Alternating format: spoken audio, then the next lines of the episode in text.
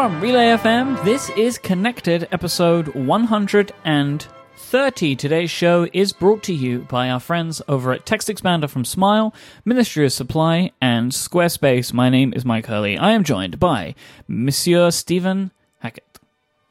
Hola. Hola, Stephen Hackett. How are you?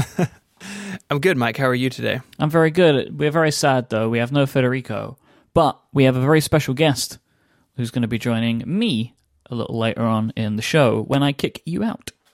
It's true. You're going to trade me out for our guest, Mm-hmm. basically. An upgraded Hackett. There you go.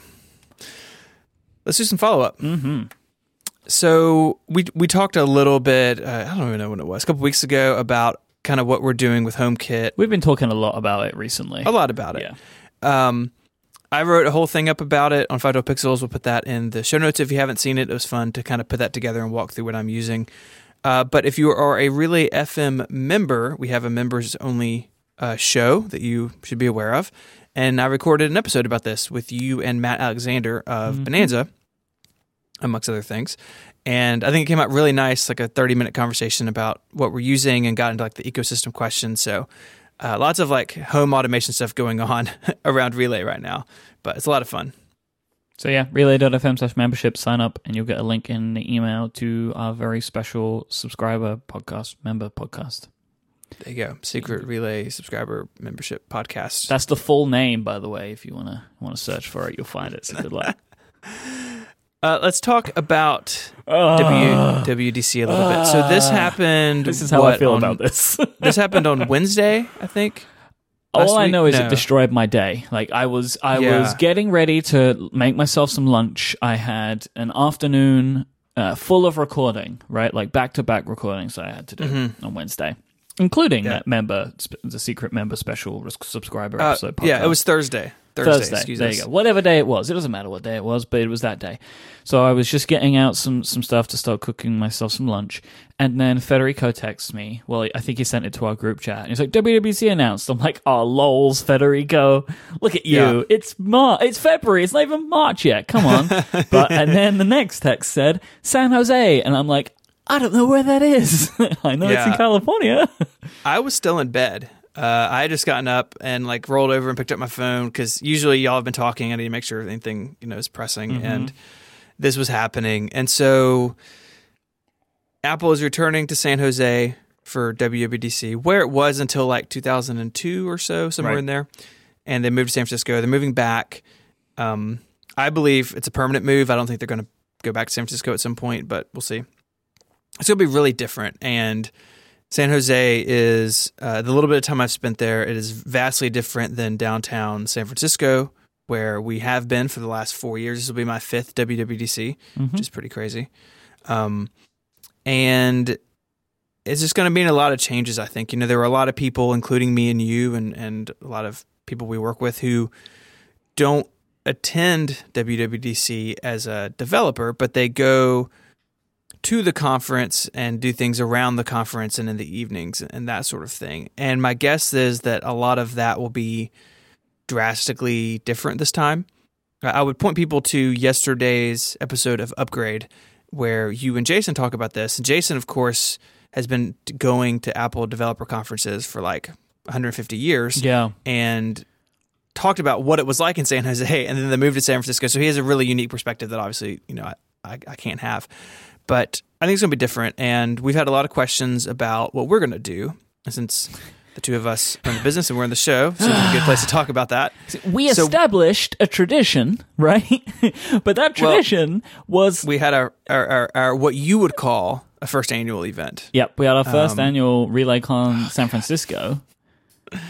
Uh, and we were mere days away from signing a contract on a space. Yep. Like, which would have been It was a 50% non-refundable deposit was required. Yeah, that would have been uh, that would have been unfortunate. So thankfully we didn't do that. Uh, but obviously we're unsure. There's a lot of uncertainty about not only is like what is this going to be like. There's a lot of conversation. You and Jason got into this. Like, is Apple going to provide more stuff after hours for people to do because it's not in San Francisco because it's a little bit of a quieter city? Um, I don't know. I, I don't think they're going to, but um, uh, we'll see. But there's this this uncertainty, right? Like things and traditions that came up in San Francisco are now kind of up for grabs. And the big problem I'm running into as the senior vice president of live events at Relay FM, um, uh, we have an organization. So aside, Myke and I, we share an organization chart at the company, but there's only two of us. So like yep. I'm, you know, co-founder and SVP of like four things, and you're co-founder and SVP of another four things. It's very, uh, it was a very interesting process to go through. And so we're trying to find space. And as you may imagine, San Jose has a lot fewer options, especially downtown, uh, because we want to be walking distance of the conference. We don't want people have to Uber anywhere. And most of those places are bars. So like it's we're working through it. Uh, what we can say uh, today is that we are working on at least a meetup. Uh, is our hope to, to have a meetup, but we are probably not going to do a live show this year because of the the venue problem uh, because it's a new thing. You know, if if we plan all this and Apple says, hey, you know, attendees, there's stuff for you every night of the week, it could be really hard for independent uh, events to to be successful. And so if if this year like we do a meetup and it sells out and there's demand for something, then I think you know it's obviously a long way away, but you know I think I'd be comfortable saying in 2018 we would be uh, looking at that again. Yeah. But this year I think we're going to play it safe, and my guess is a lot of other people are too. So for me, it, it's not even about like I mean, that's definitely a factor, right? Like that we we have no idea what every evening's going to look like. But for me, the the the shows that we record during WWDC week are some of the most important shows that we record in the entire year, and we don't know what the situation would be like at any of the potential venues that we're going to go to because we've never seen them. And if they're not conducive to a good atmosphere, like a good AV setup for recording, we could end up losing the episode, uh, which would be a disaster for all of the people that tune in that aren't going to be able to be there. So I don't want to sacrifice the episode that week because we're not sure of what the arrangement's going to be like. So we will, of course, be recording in person because all three of us are going to be in San Jose. Yes. I keep going to say San Francisco. I wish it didn't start with San. Uh, San Fran Jose. San Frosé. San Frosé. We're all going to be there, so we're going to record an episode together, but it, it, it won't be a live episode. But we do want to, because one of the best things about RelayCon last year was getting to, to meet a bunch of people. So we want to do that. Um, so we will, we're working on a meetup. We're just trying to find a good venue for that. Um, and then hopefully we'll be able to return next year in 2018 to be doing a RelayCon live show um, in San Jose because we will have been able to kind of scout out some venues. And and I know like I'm sure that there will be people in and around that area that that will be as we've had already some people that are willing to like help us out, find a good place. If you know anywhere that's good for a meetup, let us know. But um yeah, I'm me. really particular about a lot of things, uh, and, really? and I yeah, and I'm I'm concerned. I I won't feel comfortable about recording a show in a place until I can see it. Well, yeah. So so anyway, so there's all of that going on. So um, we will have news hopefully soon on what we're going to do, and uh, stay tuned for that. So, all in all, though, there's a lot of stuff. Again, watch just the two of us. uh, there is a lot of stuff coming in 2017. So, especially with the Pen Addict, if you haven't checked out that Kickstarter, you totally should. You guys are bringing the Pen Addict to Atlanta, uh, DC, and, and Chicago, Chicago this year. U.S. tour, baby. U.S. tour. Uh, Mac Power Users has an event uh, next month in Chicago, which I will be flying up for. Uh, and then there will be something at WWDC. So we're doing, all in all, a lot more this year out, kind of uh, out in the world, which is a, really exciting. It's a yeah. lot of fun to do that stuff. Yeah, like a lot of the um the, the Pen Addict stuff, there will be Pen Addict shows, but also we're going to be trying to work on meetups in those cities. So, mm-hmm. you know, more information will follow about all of those and there is potential for maybe two London meetups this year. One of them inside Myke's new house. It's not mm. true. Yeah, but I think there might only be like two people invited to that one. But yes, there will be a meetup inside my house. Yeah, it's not a meetup if you don't know everybody's name. Mm-hmm. Uh, also, kind of in uh, corporate update this week, uh, we are hiring for a administrative assistant to help uh, behind the scenes at Relay FM. So if you have n- looked at this or haven't looked at it yet, there's a new page, relay.fm slash jobs. Uh, you have until Friday to send a cover letter and a resume if you're interested. We've had uh, what I would call an overwhelming response. We've spent a lot of time looking through stuff already, but you have until Friday. We're going to cut it off then, and uh, and move forward in that process. So it's exciting. Thank you to everybody that's applied. We have some amazing candidates already. Uh, so thank you if you have, and if you haven't and you're interested, you still have a couple of days to do that. Yep. Uh, so let's let's get into some so, sort of more regular follow up again. Uh, I wanted to point out and talk to you about uh, Reverb.ai. I saw this yesterday, and it is a an app for Mac, iOS, and Android that ties in to the uh, Amazon Voice Services, which is the kind of technology behind the Echo and the lady uh, in the canister. And uh, I've been using an app on iOS for a while now that Federico pointed uh, out to me called Astra. Hmm, me too. Is, these apps are, are basically interchangeable. They do the same thing. You open the app, you hit the button, and you talk to it, and then Amazon's lady answers you just like if you're talking into an echo. I'm really trying hard not to say her name for you, Myke. I appreciate um, it. And it's nice because you have those services just with you. And uh, I've used Astra a bunch. It's on my home screen. Um, I'm really happy with it. I, I, downloaded Reverb just to kind of play with it. The UI is a lot nicer, but I like Astra and I like that it has a pink icon. So they do the same thing. So the icon's a big a big factor. But um, yeah, there's not a lot of interface in these applications. There's basically no interface. it's like uh, um, the the thing uh, about this though is just really highlights to me is like why has Amazon not done this? Like, put a because they don't need to Echo app. But I, I I agree with you, but I think what it would do is the um the thing about the best of voices is the one you have with you all the time uh, that Apple nerds like to trot out, and Phil Schiller trotted out the same line. Like that, there is there is truth to that to a degree, and I think that Amazon could very easily put this out on iOS and Android and everywhere else and really grow its ecosystem. Now, of course, Amazon wants to sell you the hardware, right? Like having a bunch of freeloaders using the Amazon voice services uh, really isn't their main goal with this, right? I think they really want to sell that hardware. But I think for people who already have an Echo, like it's nice that I have that same capability just on my phone when I'm out and about. Uh, and I find myself using it a good bit. And you know, again, Siri has improved, but I think I, like a lot of other people, um, have for the most part kind of written off Siri for now at least because it does get things wrong and it, it is frustrating to use sometimes. And the Echo and the Amazon voice service just works more the way that I want it to work. So I like having it. Um, uh, so you said you have Astra on your phone. Do you end up using it very, at all? Or? Very rarely. I, I used it I've used it a couple of times. Mm-hmm. I have it in case I need it, but honestly, like most of the times that I need to control something on my Echo, I'm at home where I have two of them. Like I just got to raise my voice and it will hear me.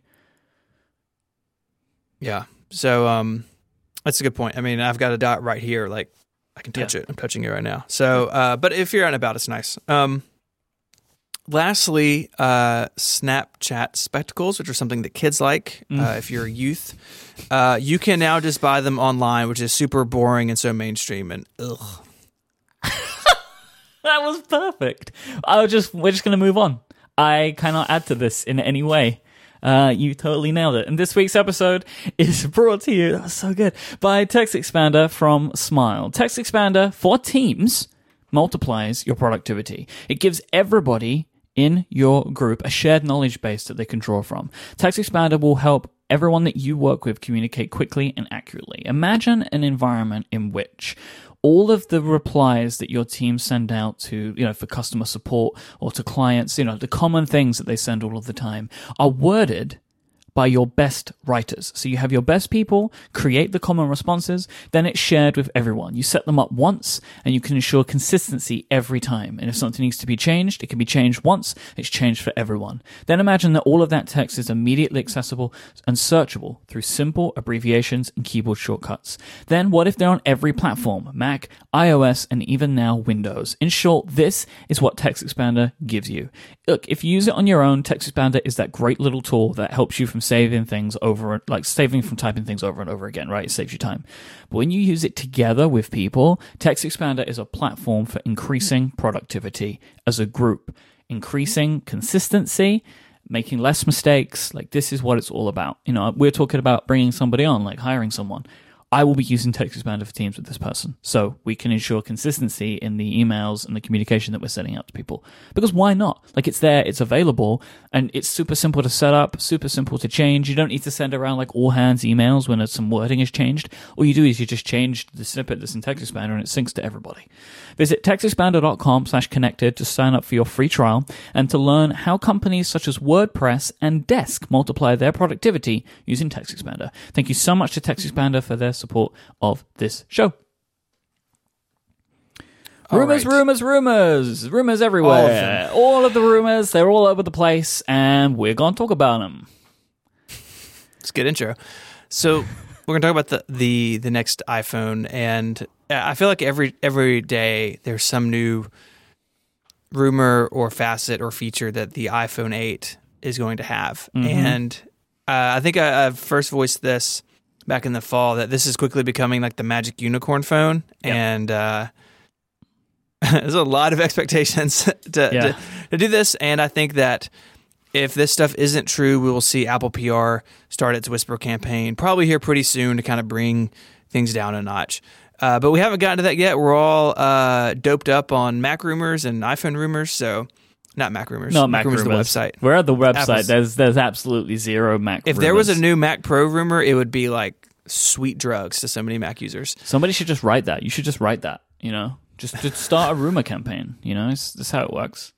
Yeah, that's what people come to 512 for. Yeah, they do. We have some reports from Ming Chi Kuo, uh, our favorite over at KGI Securities. Uh, wr- wr- written some more reports. Would you like me to go through them, Stephen?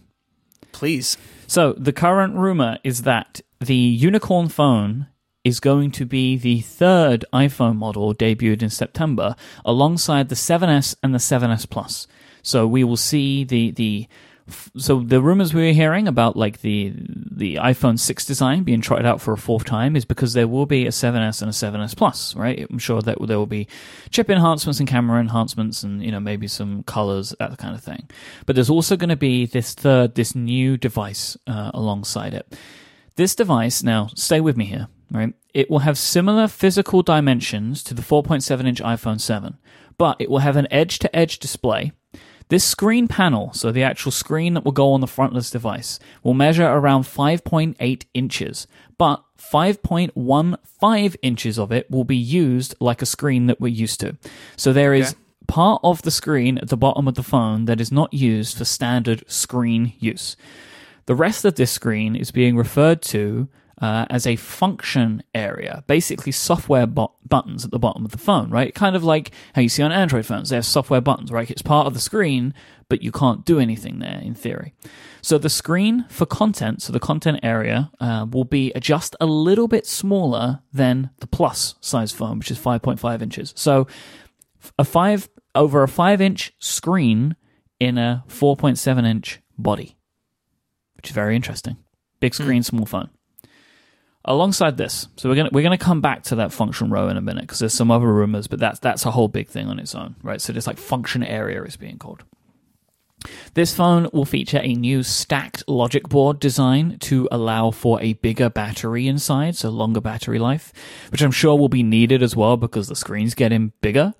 Um, it is expected that this phone will adopt other biometric technology. It is unknown at this point whether Touch ID will be replaced or somehow embedded into the screen. Like, there seems to be a lot of consternation as to whether that's actually happening this time. There will be a new front facing camera and infrared module that can sense 3D space, according to another rumor, um, also from Ming Chi Kuo. This new front facing camera technology will include facial recognition, iris recognition, and the ability to take 3D selfies that you can add to characters in games. And apparently, this is a use of the technology that Apple acquired from PrimeSense. That's a whole big bag of stuff that's new. Mm-hmm. Um, this unicorn phone is expected to cost around $1,000, which makes a ton of sense because it sounds like it's going to be super advanced and also what a great way to increase the ASP again. Right? I'm not being I'm not being cynical here, but like yeah, what a great way to, in, in- Right. to like give me this phone that is full of insane technology and charge me a huge price for it. And, and the pricing is not is not bananas. I mean, right now, if you buy off contract, which is what this price is about, the 7, the iPhone 7 starts at 649 here in the US and the iPhone 7 Plus at 769. Now if you take the 7 Plus to a 256 gig configuration, so the most expensive iPhone you can buy right now unlocked in the United States is $969. So if this phone, you know, if we have the 7S and 7S Plus and then we have this new phone at the top of the range. The pricing is in line with what you would expect to see. Like it's a lot of money, but it is, you know, the phone that I have right here on my desk was eight hundred sixty nine dollars unlocked. Like it is within reason, I think. And to your point, uh, would help with the ASP and other things Apple cares about that in the bottom line. Yep. So the, And that'll be starting at a thousand, right? That'll be like the base Right. storage at a thousand. Yeah, that'll be uh, the uh, sixteen gig. No, I was kidding. uh, and, and Can you imagine? it's like all this new technology with 16 gigs of storage. yeah, well, they well they got rid of that right now. It starts at uh, what does it start at now? I'm trying to it go. starts at to buy a 32 now, uh, right? Yeah, 32, 128, 256. And I could even see a world where like the thir- maybe the 32 gig goes away in this model that, you know, it's is sort of the 128 and flagship. 256, like the iPads, you Yeah. know. Yeah. Um, so the pricing I got no problem with. Uh, there's a lot of interesting stuff in these rumors. Like each one of these is a topic to, unto itself. Yep. Um, but let's go back to the no bezel like function area thing. And Yeah. th- w- when I saw this last week or over the weekend, whenever it was, the first thing that came to mind was the touch bar, right? So on the MacBook Pro, you have this new thing that is basically like software powered function buttons, right? Yep. And you could see a world in which that would be useful uh, useful on an iPhone. And the the thing that's really impressed me after having switched to the Touch Bar MacBook Pro, as you predicted, hashtag Myke was right, is that it really can make things uh, faster if you embrace it, and if you can ignore it. Like so, like for instance, uh, in something like Logic or Final Cut, where I know all the shortcuts, I'm not really using the Touch Bar, but uh, just yesterday, actually, I was in Microsoft Word doing something, and Office recently added like really great Touch Bar support. And who knows where the buttons are in Office, right? Like, Exactly, exactly. And uh, I think this could be a nice boon to iPhone software to say if you have something you want your users to get to, but it's buried behind a button somewhere, uh, you can surface that. And uh, the other thing that comes to mind is that you know this this unicorn phone is going to be a little bit smaller screen real estate than the plus, and that's the only thing about this that makes me a little sad because I like the the real estate on my plus. Uh, but if you have a, a way to move some of your on-screen elements off screen and, and put them in this in this touch bar, then it, it kind of balances out a little bit. And so it all kind of makes sense to me from that perspective. Um, and you could, you know, in theory, uh, use like the touch bar stuff on the Mac.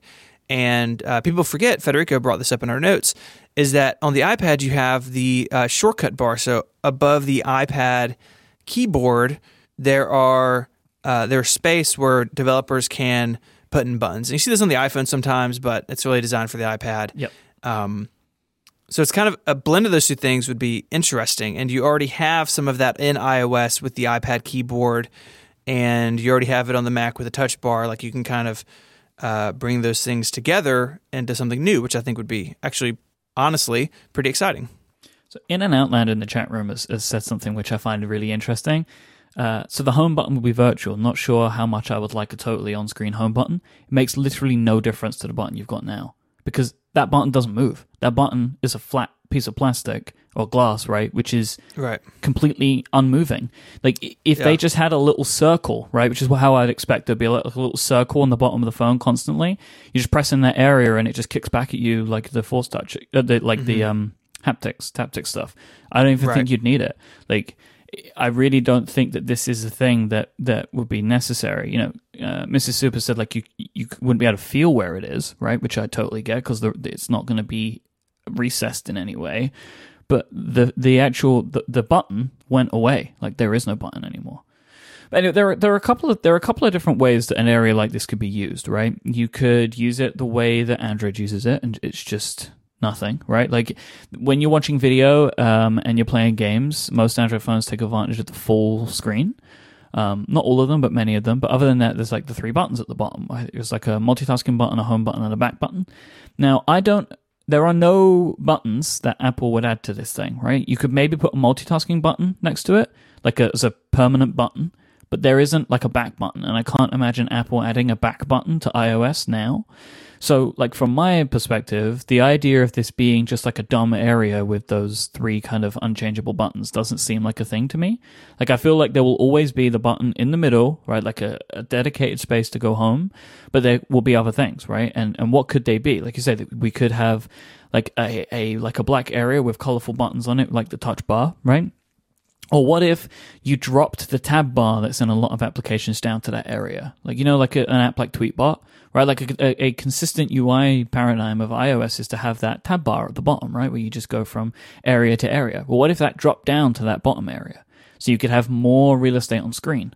You know, you could do something like that. So instead of it being like just a function key, it could be dynamic. It could do any of those things, right? You could you could have just functions there if you're an application that just needs functions, or you can put some tab bars there if you like an app that uses tab bars. Or what if it's like a control center type thing, like control strip? Like there are a bunch of different things that could happen here that frankly I would I think I'd be more interested in having some of this stuff on iOS than on the Mac, just because of the, the, the direct manipulation with the entire screen at all times, right? Like, mm. it's all in front of you. It's all there. It's, it's easier to hit. Like, you're looking at it. It's right there. Like, you know, people say about the touch bar isn't as good because I don't look at my keyboard like I'm a touch typist. Like, that isn't a consideration. That isn't an issue with the phone because you're always looking at the screen, right? So those buttons are more discoverable at all times. I would right. be really interested to see this thing. And, and, honestly, this makes so much sense to me because Touch Bar feels like Retina, right? Like it feels like one of the things, like one of those, like oh, like Touch ID. Like it, it feels like just something that will permeate across Apple products. Right. It's going to just kind of spread and trickle out over time. Mm-hmm. So I, I'm. I mean, who knows with these rumors, right? Like they're rumors, but this one makes a lot of sense like the the 3D selfies and facial recognition stuff, like okay, I can kind of see it, but that seems like super out there. But like it, you can couple it to be like, well, maybe there's no Touch ID. Although I still think there will be Touch ID. I think they're going to put Touch ID on the back of the device. Honestly, um, I don't think it's going to be embedded into the screen this time.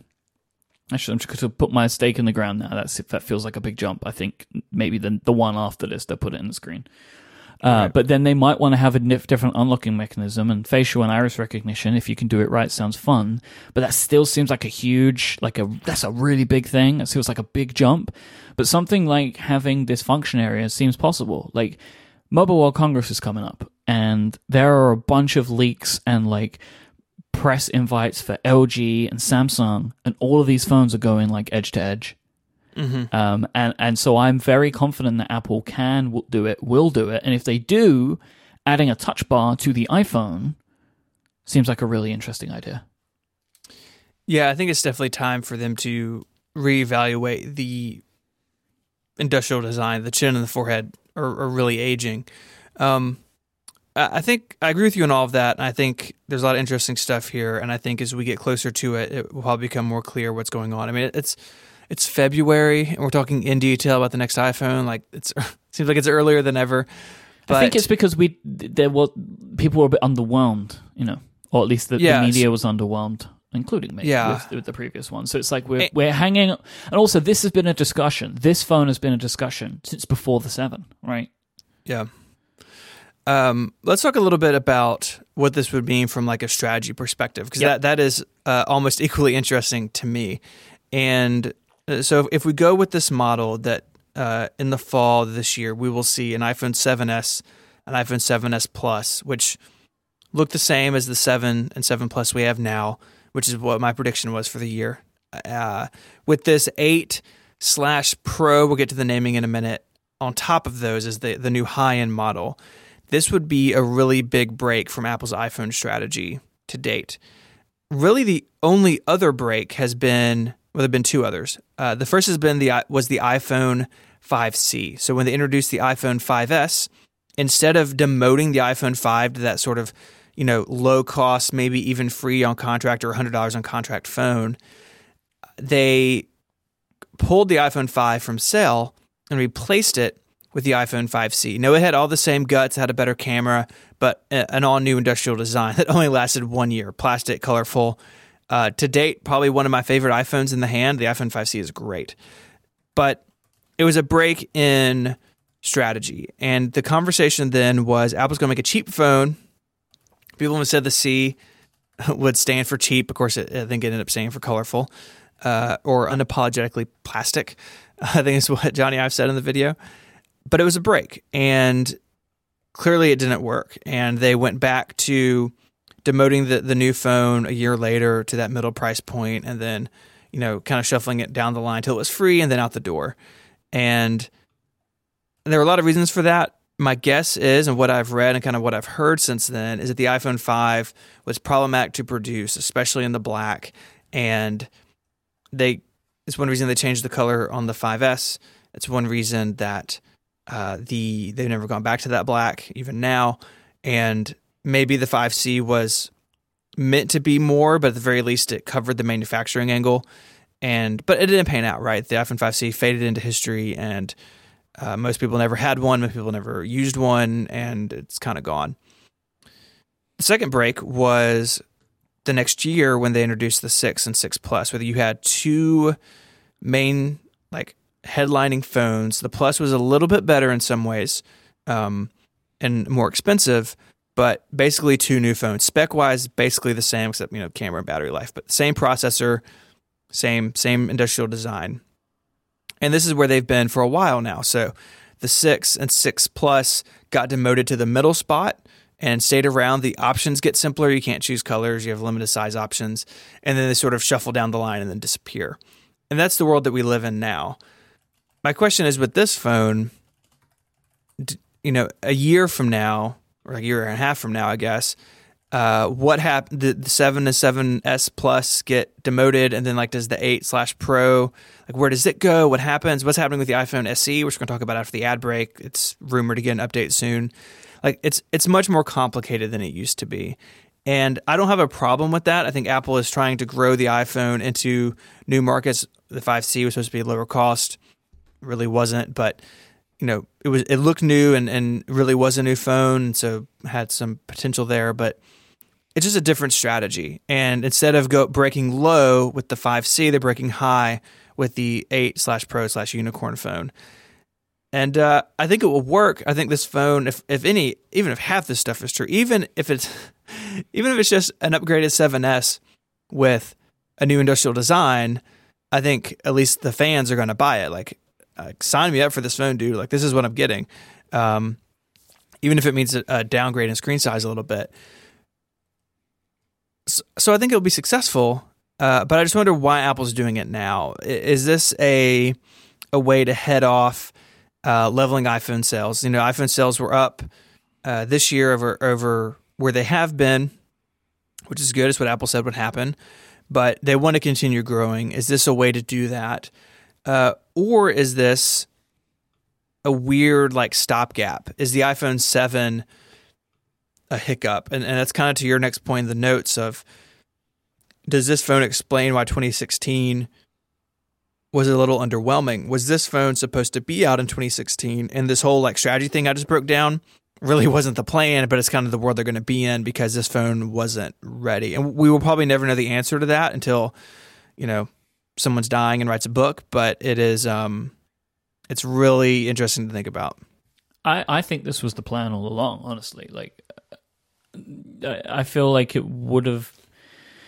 I think we would have seen some other signs, like if Apple had to like go back to the drawing board, right? Because I think you know that a long time in advance. Um, I think that the plan was always to kind of just hold over a year um, and then make a big jump. And but I don't think the next phone after that will be as big a jump. It will be like what we're used to, right? Like it will right. be more incremental stuff. But they they wanted to maybe the the areas that they wanted to move into required a lot more time to develop. Like this full mm-hmm. screen stuff seems like a maybe like a pretty tricky thing to get perfectly right.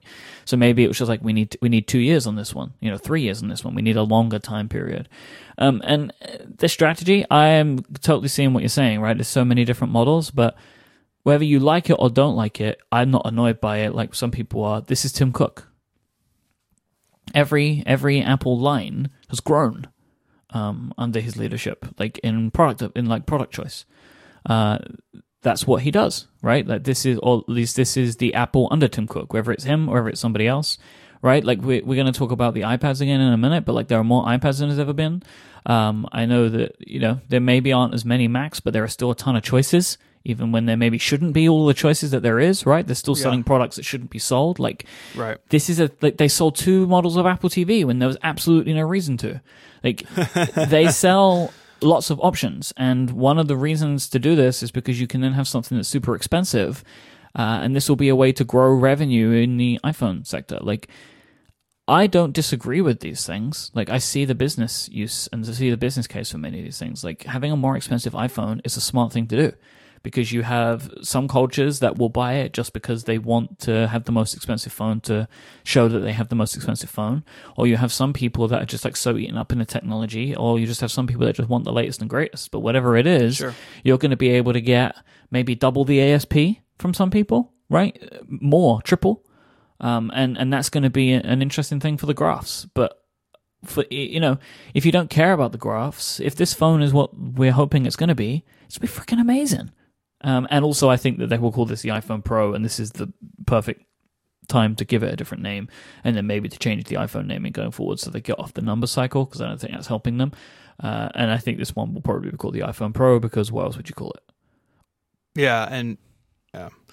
Uh, that kind of defers the problem. Like, I'm very curious what they call the second generation of iPad Pro, like iPad Pro 2, I bet. But um, I think you're right. And I think that if this had been the plan for 2016, the leaks we're seeing now, we would have seen a year ago leading into the into what would be the 7 the 7 and 7 plus but instead all leaks were there's no headphone jack Yeah, and this stuff was kept really quiet until recently and so I, I agree with you. I think it's it's weird that maybe 2016 was a little underwhelming. That's not to say this isn't a good phone. I really like my 7 Plus, but it it is much more evolutionary for a, a, new model number than they have been in the past. And this phone, to back up a second, would be a huge break from where we've been, and would really be a big a big turn in a new direction without um, without evolving to that point, like a, a big jump forward. And of course, then from then they will have to iterate again, and, and you know you kind of get this this spurt of innovation all at once, which is. I mean, if if all if if all this stuff is true, we didn't even talk about like wireless charging. I don't think, but if all this stuff is true, then this would be probably the biggest feature set change to the iPhone maybe ever. I mean, really, you had the four that brought the Retina display and that that that does that industrial design, and then you had the six and six plus. But I think this phone would be a, a bigger change than than those two uh, years brought. So it, it would be exciting as someone who you know has carried an iPhone for a long time, almost continuously since the beginning, except for a little dabbling in WebOS and Android that here and there. That like like I said, sign me up for this. I think I think I'm ready. But this isn't all, kids. We have more rumors. But first, let's take a moment to talk about our friends at Ministry of Supply. Look, work clothes suck. You spend 40 hours a week in them. They're uncomfortable. They make you hot. They make you sweaty. They're restrictive, unbreathable. And at the end of the day, they're all wrinkled and tatty looking. This is what Ministry of Supply is here to fix. They make performance clothes for the modern day workplace. Launched by MIT engineers, Ministry of Supply combines human centric research, performance technology, and tailored design to create wear to work clothes for men and women, like dress shirts, blouses, and pants. For example, the Ministry of Supply Future Forward dress shirt for men has NASA invented fibers that regulate body temperature based on your surroundings. The Ministry of Supply Easier Than Silk shirt for women has the drape and feel of a silk shirt, but with four way stretch, wrinkle resistant, and most importantly, it's machine washable. They make great clothes that are comfortable to wear, that you feel good in, that you're not going to get all hot and sweaty in, and that a lot of the time don't even need to be ironed. I mean, that's the dream, right? Ministry of Supply also make socks as well now too. The Smarter Dress socks are made of coffee fiber that wick sweat and absorb odor. They provide extreme cushion with more padding than gym socks, so your your feet are going to feel nice and bouncy throughout the day. Ministry of Supply offer free shipping, free returns, and a 100 day no questions asked return policy. If you don't like it, send it back to them. No deal. They don't. They're, they're no problem. No problem at all. Free returns. They're good with it. To find out more and to get a fantastic 15% off your first purchase, go to ministryofsupply.com slash connected, or you can visit any of their nine retail stores in locations like San Francisco, Atlanta, and Chicago. Mention this show and you will get 15% off as well. How cool is that? Thank you so much to Ministry of Supply for their support of Connected and Relay FM. All right. So the March event seems to be back on, according Woo-hoo! to the rumor cycle. Um, real quick rundown a 20, 128 gig iPhone SE option.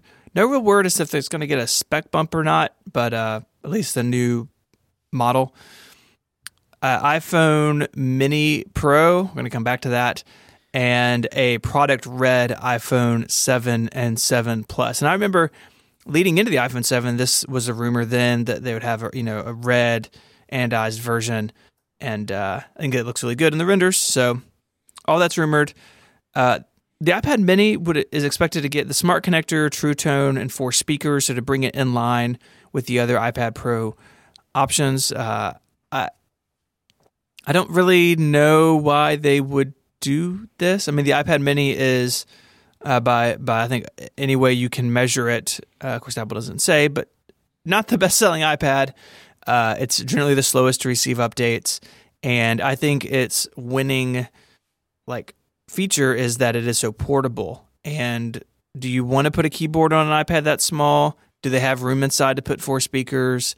Like, I just don't know. Like, it just seems like an odd, an odd thing to me. But um, this would be alongside with the already expected refreshes to the 9.7 and the 12.9 inch iPad Pro, and of course the introduction to the 10.5 inch iPad Pro. So we're just talking about Apple doing a lot of different devices. We could be looking at four new models of iPad Pro in March, which is just exhausting to talk about. So the uh, the 9.7 inch iPad Pro and 12.9 are expected to get some bumps, right? So you're going to get like True Tone in the 12.9.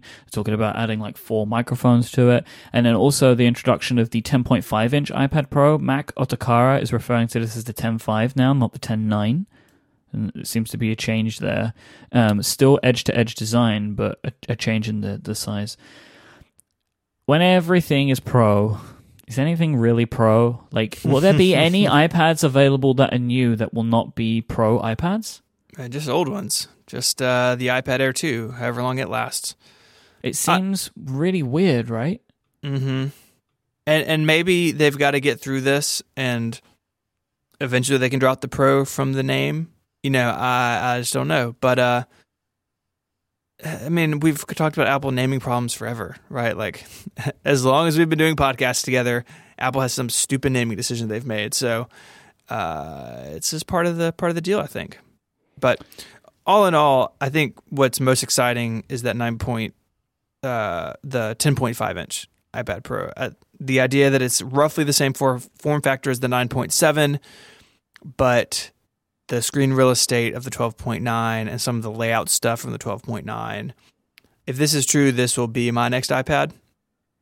And you know, does the 9.7 Pro just get demoted and kind of be, fill the Air 2 spot? And like, I don't know. Like it's I can't. I don't think they can do 9.7, 10.5, and 12.9. Like that's a lot of iPads really close to each other.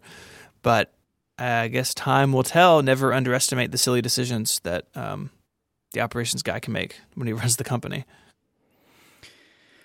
I want the 10.5 inch iPad Pro, and I'm happy for that to exist. The 9.7, I think, shouldn't be an iPad Pro anymore. Um, I think Agreed. they should have a 9.7, which is an Air model. Uh, the 12.9 yeah. should exist as the iPad Pro. It should get all of the features that the 9.7 got right. It should get True Tone. It should get a new processor. It should be faster, beefier, better. Um, I don't see why you would make a Mini a Pro. I, I really want to see the case for that.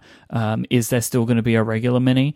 Uh, you know, you said that the Mini doesn't sell very well. I don't know about that, right? Like, I wonder if that's just the basic iPad that most people get. Is the cheapest. It's the one that you buy for kids. Like, there is a product there that makes a lot of sense that I think would be strange if they replaced it with a product that was more expensive. I think that would mm-hmm. be a mm-hmm. big a big miss. Um, if they basically have decided that they don't want the iPads to be pro anymore, they want all iPads to have these features, cool. But don't put all the prices up. Well, like if this is what an iPad just becomes, right? Like Apple has decided that the all of the iPads get these features, That's that's fine. And then you can call the Pro devices the super expensive fancy ones like the 10.5 and the 12.9. And then the Mhm. Mini and the 9.7, they're just iPads, but iPads now all have smart connectors, they all have True Tone, they all have maybe Apple Pencil support. Right? That Right. that Yeah, would be fine. Yeah. But I don't think you can have your entire line called the iPad Pro when then all that's left is what like the iPad Mini 4 still and, and like the Air 2. Like that's that's a big gulf in between the regular and the Pro at that point. Um, however, when we w- saw the lack of iPad stuff in 10.3, we were concerned about whether a March event would exist at all. This seems like we Mhm. might get something. I mean, and as a devout no iPad user, Look, as I said, I think I said on the show, like I would take new hardware if there's no new software until September. Like, because I just want to see commitment to the platform, right? It's the same way that people are upset about Mac commitment. We have the same issue in the iPad camp. Mm. I don't you have the see same new- issue. you haven't had on three years without your best model being updated. Yeah, but um, we're not uh, okay. But I'm just saying like, consternation in the Mac completely, right? There hasn't been anything sent for a year now. We haven't had any new hardware for a year. Haven't had any new software for 18 months. Like that's not Yeah. great. So it's not exactly the work- same, but What's it's Apple not great. working on? That's a question this new phone, ages. I think, right? Like I'm starting to wonder, right? So this is this is my current thinking. If we get an iPad which has like edge to edge iPad, this like beautiful thing that's apparently coming, and this iPhone, then I will know why 2016 was so weird. Yeah, Because 2017 is going to be amazing. maybe we'll get a edge to edge Mac Pro. Okay, Yeah, so, yeah. It's, it's like just all screen, and you just touch it, and stuff happens. Hmm. That sounds like a different type of computing platform. Okay, so yeah, so that's the iPad stuff. I don't really have much else to add. It, it seems like it's mostly kind of just like gathering up all the previous rumors, but But please, that please, please give it. I expect that if this March event exists, there will also be a bump to the iMac. Not like a crazy one, but just like With some Thunderbolt three, Yeah, Thunderbolt USB-C. three, and uh, Kaby Lake, and um, I, I ran. So I do my Kbase article of the week thing on five twelve, and this week it was the article about using target display mode, so you could use an iMac as a display for like a MacBook Pro, and they got rid of that with Retina because you can't, you couldn't drive the 4K or 5K display from Thunderbolt two, and at least the way Apple wanted to. And uh, I posted that yesterday, and someone on Twitter was like, "Well, it could come back with like Thunderbolt three. You could theoretically run an iMac 5K as a display from a Thunderbolt 3 MacBook Pro, which I think is totally doable. And now I'm hopeful that it comes back, but uh, we'll see. Uh, I just bought an iMac last year, so I am set with this machine for years. But uh, I think all that stuff will come. So I agree with you. I think if we're going to see an iMac be in the spring, they'll hold over some Mac stuff until later in the year. Yeah, I, I feel like I am with my Mac now. I'm going to be like John Siracusa. Hmm. Like I can't imagine there being a thing that makes me want to update this Mac until it's like just dying. Yeah. Like it's my issue now will be speed, and I think I'm going to have a long time before that's going to be a problem. they're so they're so good. Like these these 5K machines are are so fast, and you know you can put RAM in them, and it's just. I think I agree with you. The longevity of these computers is a lot better than it used to be. Also, it's not exciting anymore. What? No, he didn't say it. Move on. So uh, we're gonna have our guest on in a, in a minute, but uh, I want to talk a little bit about where we store our data. Um, this came up for me a couple weeks ago. I got an email to renew my annual Todoist, you know, premium or whatever. So I pay for Todoist extra features, and I pay it a year at a time. And I signed up a year ago, and I got an email, hey, pay us money.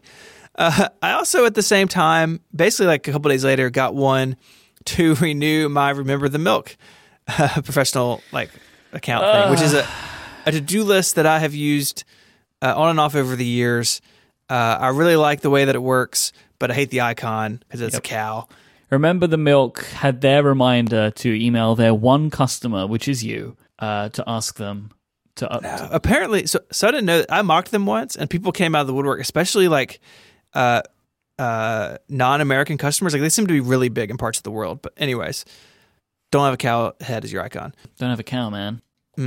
this spurred in me. I wonder what else I'm paying for that I'm not using. And so I, I kind of took a couple days and like broke down all the services I'm using. I put it together in a blog post uh, with a little mind map with a little cartoon me in the middle, which was uh, fun to put together. And just kind of thinking about where my data lives, what I pay for, uh, do I have overlap, or the things I can simplify. And I really walked away with like two big thoughts. One, I'm pretty happy with my setup uh, after I quit paying for Remember the Milk. And two, that especially with iCloud, I only really use iCloud where it does not overlap with something else.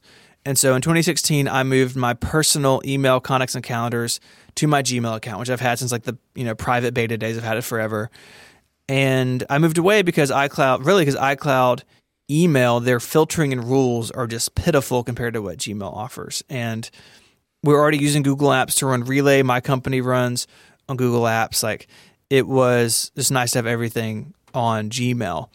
And looking at this, I really only use iCloud for things that only iCloud can do. So things like iCloud Keychain and iOS backups. And I do use iCloud Photo Library.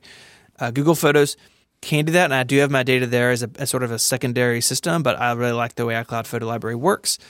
Um, and I use Notes there and Family Calendar. But anything else that I'm not, you know, sharing with my wife who's on iCloud exclusively, or that Apple just restricts to iCloud only, uh, I'm using Google for stuff. And I can hear you writing your emails now. Like, I get it. Uh, it works for me. Uh, I'm not as uh, paranoid about their privacy stuff as some people are. But um, just, that was just an interesting thing um, I walked away from uh, with that sort of in mind. And uh, so yeah, so you can go see the graph. It is um, all in all, like I have things in fewer places than I thought. I thought going into this that I, I had stuff that's fragmented all over the place, and it's really not not true. I mean, I've got some duplication in like iCloud and 1Password. I use one 1Password for secure notes. So like notes with like my kids' social security numbers and birthdays in them because you you always need that when you're on the phone with somebody like you know dealing with insurance or something. Is like oh, I can never remember who's whose social security numbers who's. I have those in 1Password, not in notes, but other than that, it ended up that I was actually in pretty good shape. And I really didn't cancel anything besides my Remember the Milk membership. And uh, so, yeah, so it was helpful. And I think it's helpful for people to kind of walk through this. Uh, so, Myke, I challenged you to do the same thing. And I'm curious as to what you learned about where you have your stuff. The main thing I learned is that I have photos in too many places. Um, but I think that anybody that's listening to this show would assume that. So I kind of used yours as a template um, to try and work out where my stuff is. So on iCloud, I have my iCloud photo library, and then stuff like iOS backups and Keychain, right? Like that stuff is just there. Um, my calendars currently, um, um, like all of my personal calendars and shared calendars, um, are in iCloud. Uh, all of obviously my notes because I use Notes.app and my personal email. Um, I've just had the email address for so long that there's so many things attached to it, I can't change it. Yeah. Like so many logins for so many services, like just attached to this email address, mm-hmm. that it's just like I can't I can't change it. Um, Google, I have my browsing data, my Chrome data, um, sure. and I have my Google Photos as well. Then I have some personal email accounts run through there and my work email accounts all run through there. Um, and I have some work calendars, right? So like people invite me to events via my like relay address or whatever, which is a Google uh, Apps thing. Um, mm-hmm. So I have work calendars there, and I'm also going to move some personal calendars to take advantage of automation stuff because Google Calendar can can lock into different different services that I'm using right now. Then, of course, I have a lot of Google Docs and Drive Docs, right? Sheets and Docs and stuff is all in Google. So like, many, so many, just like a, like a billion things. I mean, our company, we've said this, our company runs Google Drive. Like, it's yep. nuts. And then uh, Dropbox is maybe the service that I use the most extensively, though, because Dropbox is my file system. Yeah, if same. something is not a like a web document, like a Drive document, or a video or audio production file, it is in Dropbox everything. Mm-hmm. So stuff that I share with you for work, stuff that I share with other people for recording, um, and then just all of my own documents just all go in there. Just all goes in there. I have like a pro account. Um, I think I have more Dropbox space than I do disk space. Like, uh, yeah, everything just goes in there, and also as well, my photos go in there as well. it all my photos go everywhere. Um, my photos are also in Backblaze. I'm now fully backed up to Blackbla- Backblaze. Yes. Welcome. It's took- so good. 24 hours I hate you. on my on my internet connection. 24 hours to back up uh, about 600 gigabytes of stuff. mm, Oh, and all of oh, I forget as well. I backed up all of my uh, external stuff as well. So good. um, we're talking. I think I think it was like a terabyte stuff that went up Yeah. in 24 hours. I want I want to talk about your external storage a little bit. So Oh, no. I know just from our conversations over the years, you have, best I can tell, between one and seventeen like USB hard drives floating around with stuff on them. I have two constantly connected to my Mac. Okay, time machine. One is a I time assume machine. is one. So Uh-huh. two terabyte disk. I have it split. Um, I have it partitioned. Uh, one terabyte is dedicated to time machine. Then one terabyte is what I just call cold storage. It's just where like just stuff goes. Like it's just not Right. important stuff. Just it's just like Get out of my face, stuff. but I want to keep it. yeah. Then I have like another one, uh, which is which is like a 500 gig thing where I have uh, just some backups and some things that I don't need. So I have some movies on there, some entertainment stuff on there, and I also have um, YouTube video stuff goes on there, just so it's off the hard drive. Um, Mhm. That all just goes in there as well. Now that I have like a bit more of a better setup, like I'm thinking, and I have bought a printer now, just like uh, so now I just feel like I'm buying stuff that's more official for an office. I'm so unhappy that I have a printer, by the way. Like, there's just something fundamental about the fact that that makes me sad. Um, but we, like, it's just like, know, it's just like driving, like, because you know, you need, like, every now and then you go into an event and it's like, you need a printed version of this. Yep. I Yeah, we've keep- got we got a, a little black and white brother sits on the network and print to it like once every six weeks. So now I've just got this thing and it's sitting under my desk. So, like, I say this because, like, you know, I'm thinking about these devices. Like, I want to get a network attack storage now. Like, I want to do this. I just haven't done this. Like, but I just don't know what it's going to be. Whether I'm going to go Drobo or Synology. Everybody's got their own opinions on this. I haven't come up with what I want to do yet. So I'm back on hmm. that train again. Um, but I do have some, like you know, the others that you have. I have 1Password. I don't really keep any notes in there, but all of my logins, all my bank account information is all in one Yep. password. Don't hack me, bro. Um, obviously, I've got Backblaze now, uh, Todoist and Toggl, right? Productivity things. Um, then I have Zapier, which I found out recently. It's Zapier, not Zapier. oh, today I learned. Yep, I took that from Federico's pronunciation. Um, Well, there you then someone took me to task on it and tweeted at the Zapier people and asked them for a pronunciation, and it's like Zapier, like happier.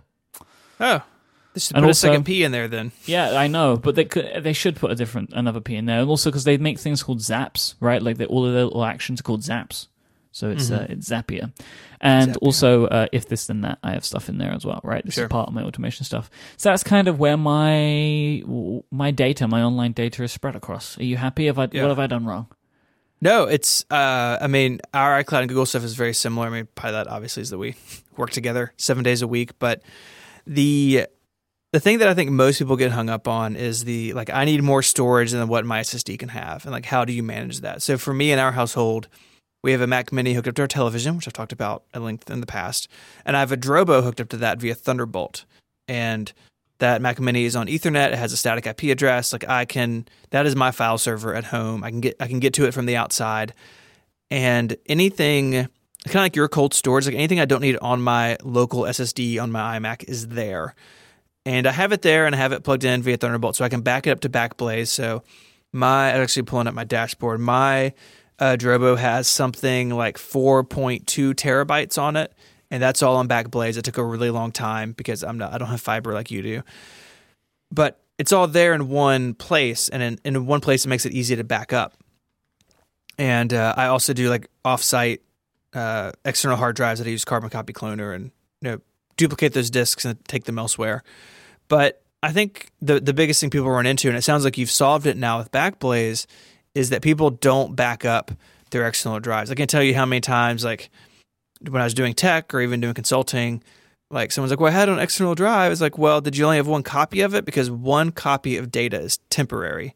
Like even in the chat room, people are like, "Yeah, I have all my work stuff on an external USB drive." Good for you. Back it up. Like only one drive stuff on one drive is temporary data. Like I literally backed up my Dropbox folder to Backblaze. Yeah, yeah. Oh, by the way, I just checked. I have 1.1 terabytes of stuff there. On Backblaze. Yeah. Yeah, mine's got to be bigger than that because I've got three com- three computers and the and the Drobo. Mm-hmm. But um, I think that's where people get hung up is they just don't know how to back up an external drive. So Backblaze can do that if it's locally attached. Uh, It cannot do. I I believe this is still true. It cannot do a network attached drive, but uh, I'm sure the chat room will correct me if I'm wrong about that. But uh, if you have a if you have a USB hard drive that's plugged into your computer all the time, like just add to your Backblaze account. Or if you can't afford the bandwidth to do that or whatever, like just buy another USB drive and copy it over every once in a while. Because again, data that's only one place is temporary. Three is two, two is one, and one is none, as a wise man once said. So I think that's where most people get hung up, and that's what's kind of made me nervous about your setup over the years. But it sounds like you're solving that with your fiber connection and a Backblaze account. So I think all in all, you get a uh, a Viticci seal of of quality today. I can hand those out because he's not here. So good job. So uh, we have a, a special guest now, um, and this special guest means that you need to go away. Yeah. So uh, goodbye, Stephen Hackett. Bye, Myke. This week's episode is brought to you by Squarespace. Enter the offer code WORLD at checkout and you will get 10% off your first purchase. Look, make your next move. With Squarespace, they easily let you create a website for that next idea that you've been working on. And with the ability to grab a unique domain name, to be able to take advantage of award winning templates, and so much more, they're the perfect place for you to check out. Maybe you're looking to create a blog, a portfolio, an online store. It doesn't matter what type of site you want to put on the internet, Squarespace is the all in one platform that lets you do it. There's nothing to install, no patches to worry about, no upgrades needed, nothing to sit and maintain. Squarespace has got it covered. They have award winning 24 7 customer support in case you need any help with anything, that you quickly and easily grab a unique domain name, and all of those award winning templates are beautifully designed with responsive design built in so you can show off your great ideas. Squarespace is great for people that are not really sure what they're doing, or for people that just don't want to have to worry about anything, or if you do know all of the web stuff that I don't know, you can go into their developer platform and just tinker with things to your heart's content and still get a, like, you know, you get all the support, you get all the great hosting, and you get all of their great tools and integrations. You can still benefit from all of that, but still get in and tinker under the hood if you want to. Squarespace plans start at just $12 a month, and you can sign up for a trial with no credit card needed by going to squarespace.com. Then, when you decide to sign up, use the offer code WORLD, W O R L D, at checkout, and you'll get 10% off your first purchase and show your support for this show. Thanks to Squarespace. Squarespace, make your next move, make your next website. All right, so we are now joined by a special guest on Connected, the one and only Merri Hackett. Hi, Merri, how are you? Hey, I'm well. How about you? Very good, thank you. So we wanted to have you on the show. Well, I mean, uh, there's many reasons I want to have you on the show, um, and we're going to get to some of those shortly. Um, but Stephen is gone. It's just me and you, and He is. we wanted to have you on to talk about the Beats X headphones because you got some of the like the Beats X wireless headphones, right? I did. I got them for my birthday Oh, from birthday. Stephen Hackett. What a nice guy he is, huh? You know, he really is. He really is a very nice I guy. like so, him. why did you want uh, the Beats X maybe over something like AirPods? Well, um, to be honest, I lose things. Ah, okay. So the AirPods were not super appealing. I mean, they're they're really cool. I enjoy looking at Stephen's and flipping the little top and putting them in and out and seeing them charge, but uh, not really practical for me because mainly because I start and stop whatever I'm listening to so so frequently because I've got little people around the house. I'm always stopping to somebody's asking me a question. Okay, what was that? And then I'll start my music back again. And so if I'm constantly taking one out, I'm going to set it down somewhere and then I'll never find it again. So I see. I wondered if maybe you were just like like like many people just didn't like the silliness of the AirPods, like that they look kind of they do look kind of dorky. They do. They're a little dumpy. But especially for something so new, I don't know. it just look a little awkward. I'm getting over that. I think just Yeah. seeing it more often um, helps you kind of get over the that factor. Yeah, I, I found myself quite lucky in that I have a beard because like the end of them just kind of like hides in my beard, and you can't really tell so much. That they stay out of the way a little bit more because it just tucks in there. I have a feeling if I were wearing them with my hair pulled back, like working out, it would they would really stick out. Yeah. Um, is this your first pair of Bluetooth headphones? If you had Bluetooth It headphones is. before? It is. So, what do you think about that? Like no wires. How do you find that? I love it because I was constantly um, well, so what I, I should maybe say what my setup was before getting the Beats X.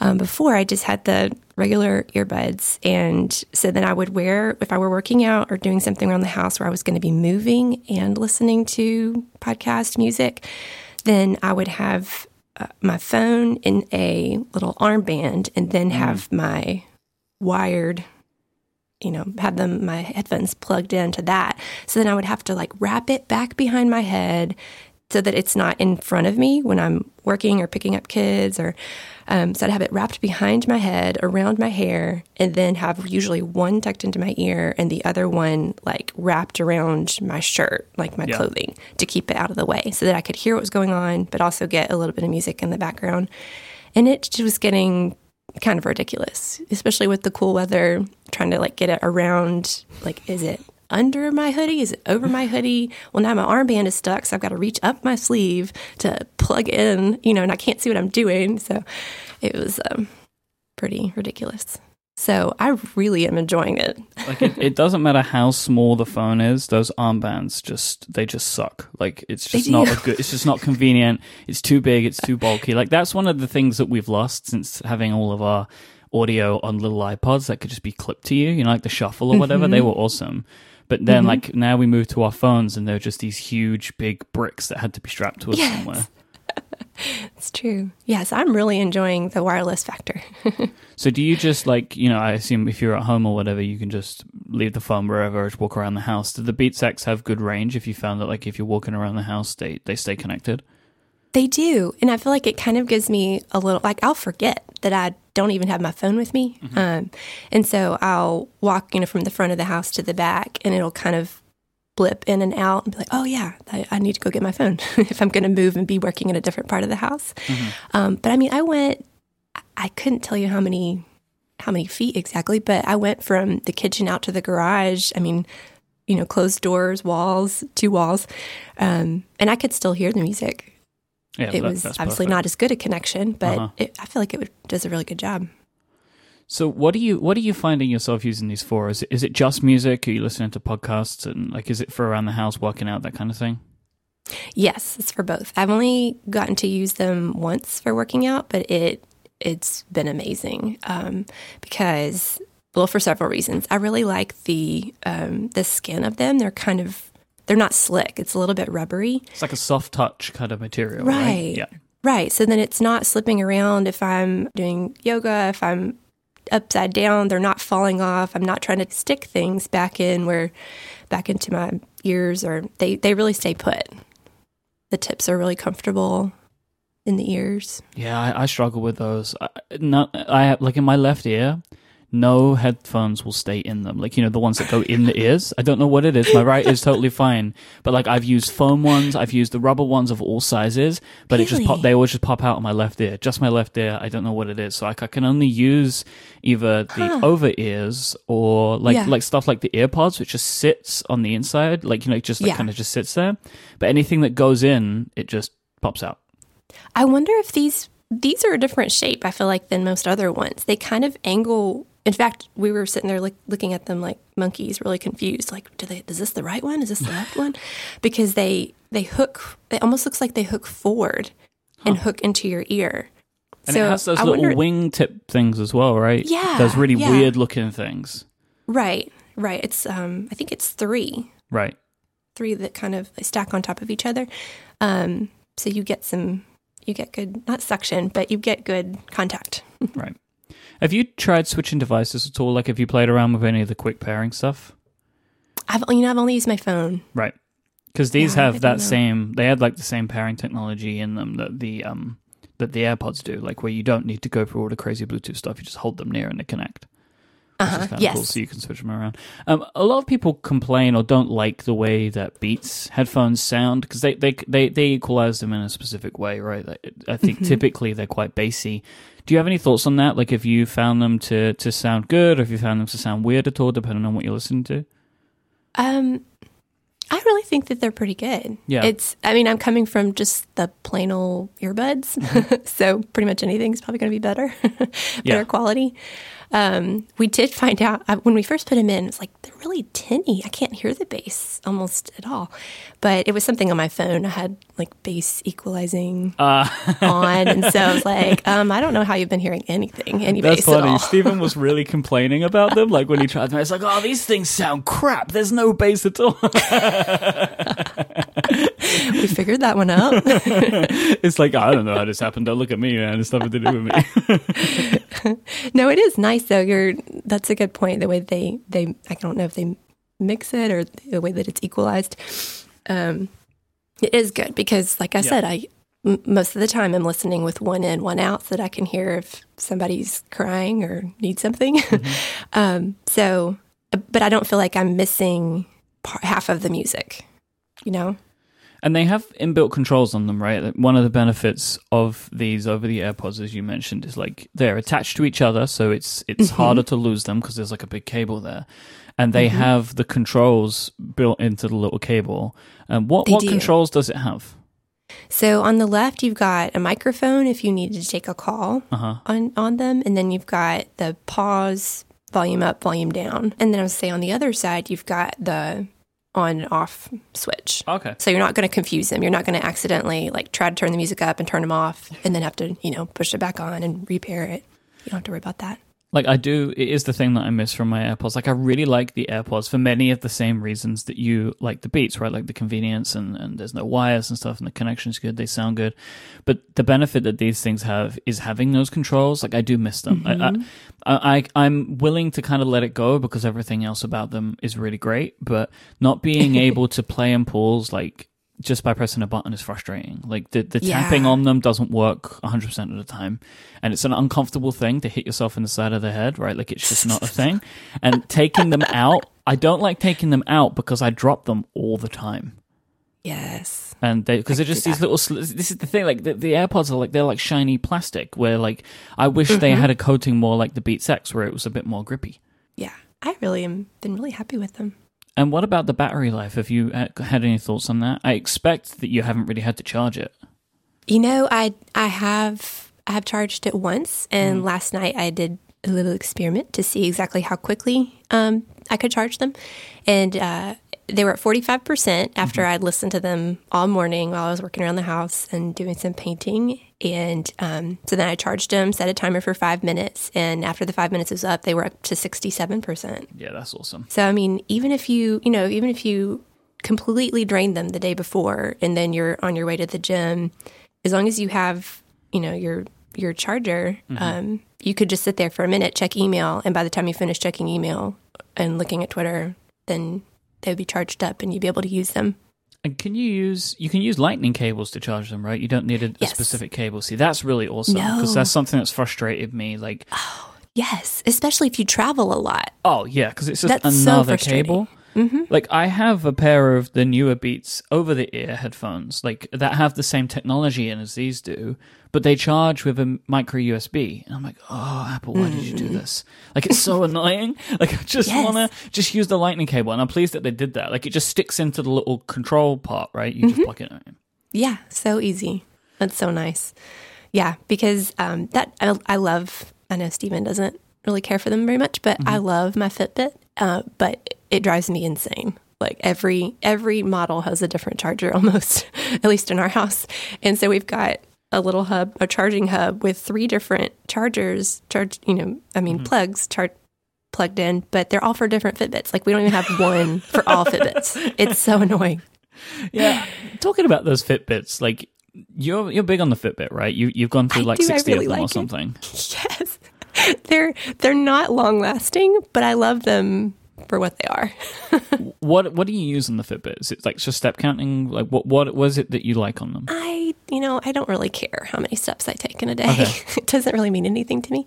I I like to measure distance. It's just exciting to me if I've like walked a 5k. I'm like, yeah, no wonder my feet are sore, whatever. uh, but I really like my favorite thing, thing is probably the sleep tracking. Right in the Ah, evening. yes. hmm Sometimes you wake up and you're like, man, I just feel like I didn't even close my eyes. You know, I feel like I just went to sleep. And then I can go and see, I'm like, oh, because I was like twisting and turning all night. That's what happened. So it gives you that sort of data, right? Do you tell it you go to sleep and you Yeah. leave it? Do you leave it on when you sleep? No, I don't even tell it. My Charge 2. I don't have Huh. to tell it that I'm going to sleep. So it can like if I nap, it knows. I don't have to I don't have to tell it to start or stop. It's always got its eye on you. It does. no, no napping, no napping around. Always here. watching. Yes, it shocks me whenever I nap during the day so that I get up again. Well, I hope for your sake that they stay in business.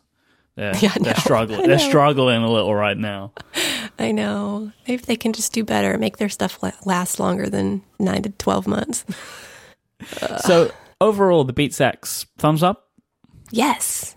All right. Well, it's good. I'm happy that there's there are a bunch of different options. I mean, of course, these are all made by Apple, but they they have the same core technology to them, which is this this new chip, which is the great Bluetooth, the great battery life, and now there are three headphones available. You've got like the over the ear, like well, the on ear ones, but the big ones that go over.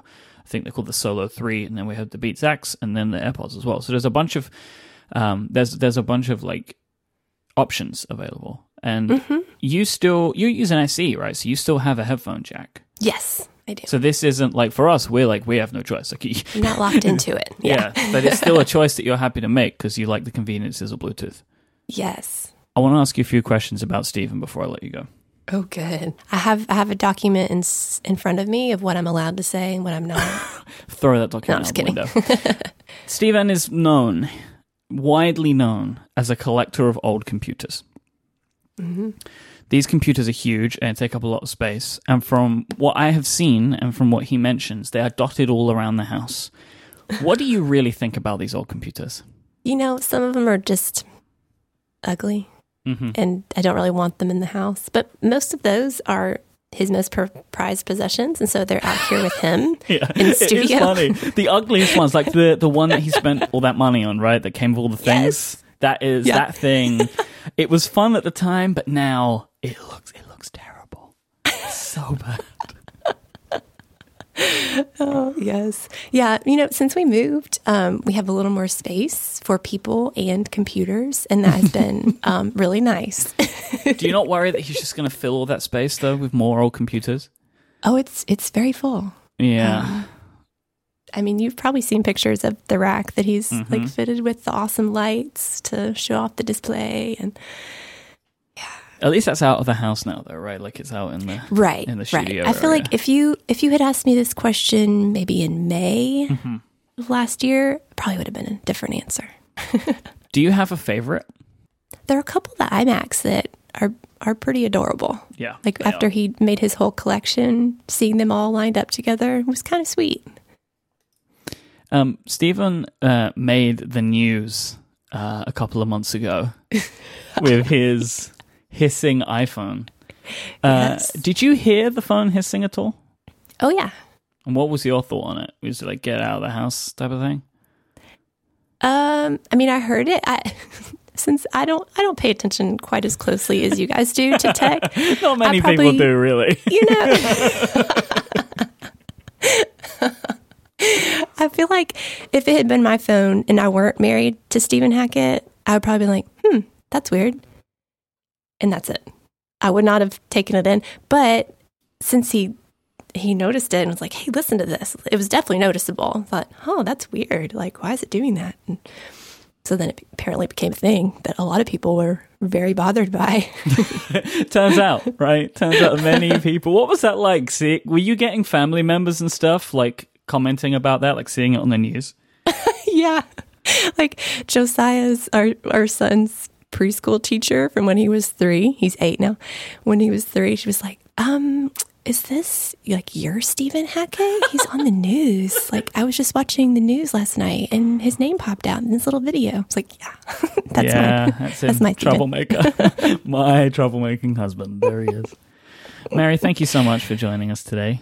Of course. Glad to be with you. Um, I would just like to know if the opportunity ever arose, would you replace Stephen on the show? Would I replace him on the Mhm. Oh, you know, I'll fill in whenever. Yeah. Excellent. That's good because I mean, of all the Hacketts, I think I like you the most.